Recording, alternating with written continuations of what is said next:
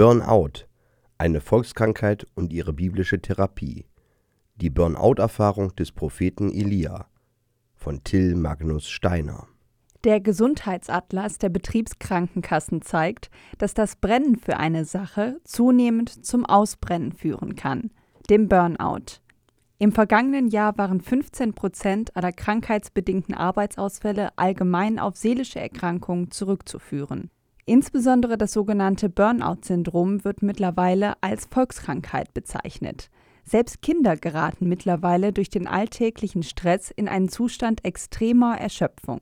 Das Burnout-Syndrom ist im klassischen Sinne keine Krankheit, sondern ein Problem der Lebensbewältigung. Es handelt sich um eine körperliche, geistige und emotionale Erschöpfung, die durch eine Überbelastung entsteht. Der Stress trifft auf eine verminderte Belastbarkeit und kann nicht mehr bewältigt werden. Man bricht unter der Last zusammen und resigniert wie der Prophet Elia. Nun ist genug. 1 Könige, Kapitel 19, Vers 4b. Die Bezeichnung Burnout wurde durch den Schriftsteller Graham Greene und durch den amerikanischen Psychologen Herbert Freudenberger in den 1970er Jahren geprägt. In früheren Zeiten wurde unter Priestern und Pastoren das Ausgebranntsein durch die eigene Sendung, die Ermattung durch den alltäglichen Stress bis hin zum Selbstmordgedanken als Elia-Müdigkeit bezeichnet. Elia kann und will nicht mehr. In 1 Könige Kapitel 18 ist der Prophet Elia auf dem Höhepunkt seines Erfolgs. Beauftragt von Gott zeigt er die Machtlosigkeit der Propheten des Baal und der Propheten der Aschera auf. Er besiegt sie und beweist König Ahab und dem Volk Israel, dass alleine JHWH ein mächtiger Gott ist. Doch auf dem Höhepunkt des Erfolgs erfolgt Elias persönlicher Tiefpunkt. Er ist in seiner Person zutiefst mit seinem Auftrag verbunden – er ist der Prophet Gottes. Aber seine Macht ist durch Königin Isabel begrenzt. Sie lässt sich von seinen Wundertaten nicht bekehren. Ihre Reaktion führt zum persönlichen Misserfolg Elias. Als sie von seinen Taten hört, lässt sie ihm ausrichten: Die Götter sollen mir dies und das antun, wenn ich morgen um diese Zeit dein Leben nicht dem Leben eines jeden von ihnen gemeint sind die getöteten Propheten des Baal und der Aschera gleichmache 1 Könige, Kapitel 19, Vers 2. Elias Triumph endet in einem Todesurteil gegen ihn. Elia hatte für und mit Gott Übermenschliches vollbracht, aber es genügte nicht, die Königin zur Umkehr zu bewegen. Der Weg vom Himmel hoch jauchzend führt in die persönliche Isolation des zum Tode betrübt. Elia flüchtet in die Abgeschiedenheit der Wüste. Dort setzte er sich unter einen Ginsterstrauch und wünschte sich den Tod. Er sagte, Nun ist es genug, Herr, nimm mein Leben, denn ich bin nicht besser als meine Väter. 1 Könige, Kapitel 19, Vers 4. Das Todesurteil gegen ihn führt ihn zur Verzweiflung und zum Todeswunsch. Besonders vielsagend ist die Begründung. Er vergleicht sich mit seinen Vorfahren und zeigt damit, dass er seinem hohen Anspruch an sich selbst nicht genügt. Der Anspruch, das leisten zu können, was keiner zuvor geleistet hat, endet in der Selbstaufgabe. Elia ist erschöpft und ausgebrannt. Dann legte er sich unter den Ginsterstrauch und schlief ein. 1 Könige, Kapitel 19, Vers 5a.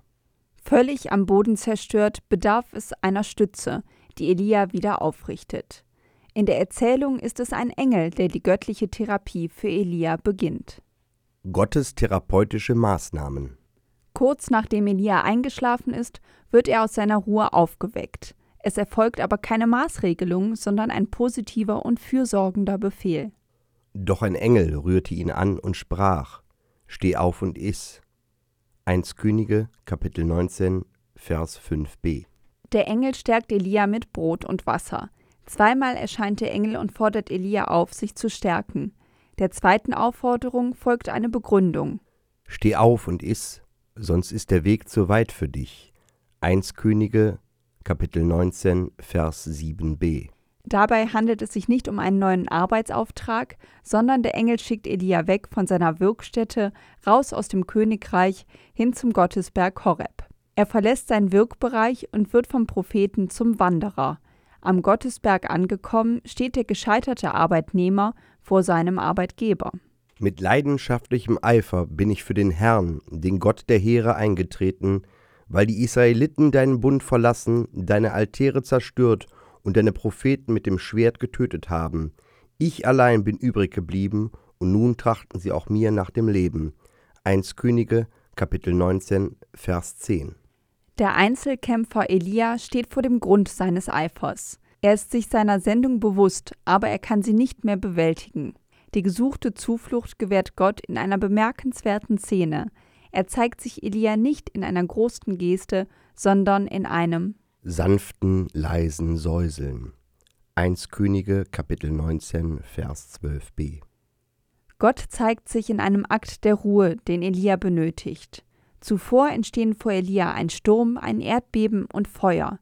Aber in keiner dieser gewalttätigen Erscheinungen begegnet ihm Gott. Es ist nicht das Beeindruckende und Bedrückende, in dem Elia seine Stärkung erfährt, sondern es ist das Leise. Die Stärke, mit der sich Gott im Handeln gegen die Propheten des Baal und der Asherah gezeigt hatte, indem das Feuer Gottes die Brandopfer verzehrt hatte, zeigt sich nun im Unscheinbaren. Das Schwache wird zum Bild Gottes. Diese Fürsorge ist der Ausgangspunkt für die Rückkehr Elias in seine Tätigkeit als Prophet. Er wird ausgesandt nach Damaskus, um dort Hasael zum König über Aram zu salben. Von dort soll er zurückkehren in seinen alten Wirkbereich und einen zweiten Auftrag ausführen. Jehu, den Sohn Nimschis, sollst du zum König von Israel salben, und Elisha, den Sohn Schaffats aus Abel Mehola, salbe zum Propheten an deiner Stelle. So wird es geschehen. Wer dem Schwerte Hazaels entrinnt, dem wird Jehu töten. Und wer dem Schwert Jehus entrinnt, den wird Elisha töten. 1 Könige, Kapitel 19, Vers 16 bis 17. Elia wird wieder zum Werkzeug Gottes, aber dem Einzelkämpfer stellt Gott einen zweiten Propheten, Elisha, zur Seite. Der Prophet ist in seiner Aufgabe nicht mehr allein, ihm wird eine Hilfe zur Seite gestellt. Elia und das Burnout-Syndrom. Elia ist ein Prophet, das heißt im biblischen Sinne, dass seine Person völlig in seiner Aufgabe aufgeht. Hierbei stoßen seine Kräfte an die Grenzen der eigenen Kompetenz und der Misserfolg wird zur Krise, die in die Isolierung führt. Er zerbricht auch an dem Bild, das er von sich selbst hat. In dieser Situation äußert Elia den Todeswunsch. Er hat sich aufgegeben und er selbst kann sich nicht mehr helfen.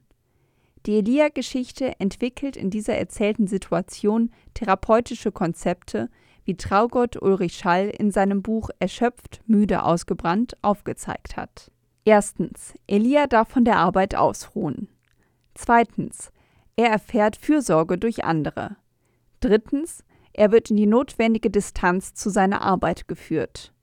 Viertens. Die Gotteserfahrung bietet ihm eine neue Weltsicht. Fünftens. Die neuen Aufgaben, die sich ihm stellen, sind schaffbar. Sechstens.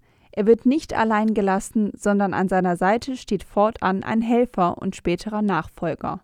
Grundlegend wichtig ist hierbei, dass Elia nicht allein gelassen wird. In der selbstgewählten Isolierung kommt der Engel zu ihm und sendet ihn zu Gott, der Elia ganz entsprechend seiner körperlichen und psychischen Verfassung begegnet. In der Geschichte Elias zeigt sich, dass das Burnout-Syndrom nicht nur eine simple Modediagnose ist. Vom Leben erschöpft zu sein, ist eine menschliche Erfahrung. Der Mensch gerät in eine Abwärtsspirale der Unfähigkeit, das eigene Leben zu bewältigen. Dieser menschlichen Erfahrung kann man nur mit mitmenschlicher Rücksicht und Fürsorge begegnen. Die mitmenschliche Verantwortung muss dazu führen, dass man zum anderen sagt: Steh auf und iss, sonst ist der Weg zu weit für dich. 1 Könige, Kapitel 19, Vers 7b. Eine Produktion der Medienwerkstatt des katholischen Bildungswerks Wuppertal Solingen-Remscheid. Autor Till Magnus Steiner, Sprecher Jana Turek und Marvin Dillmann.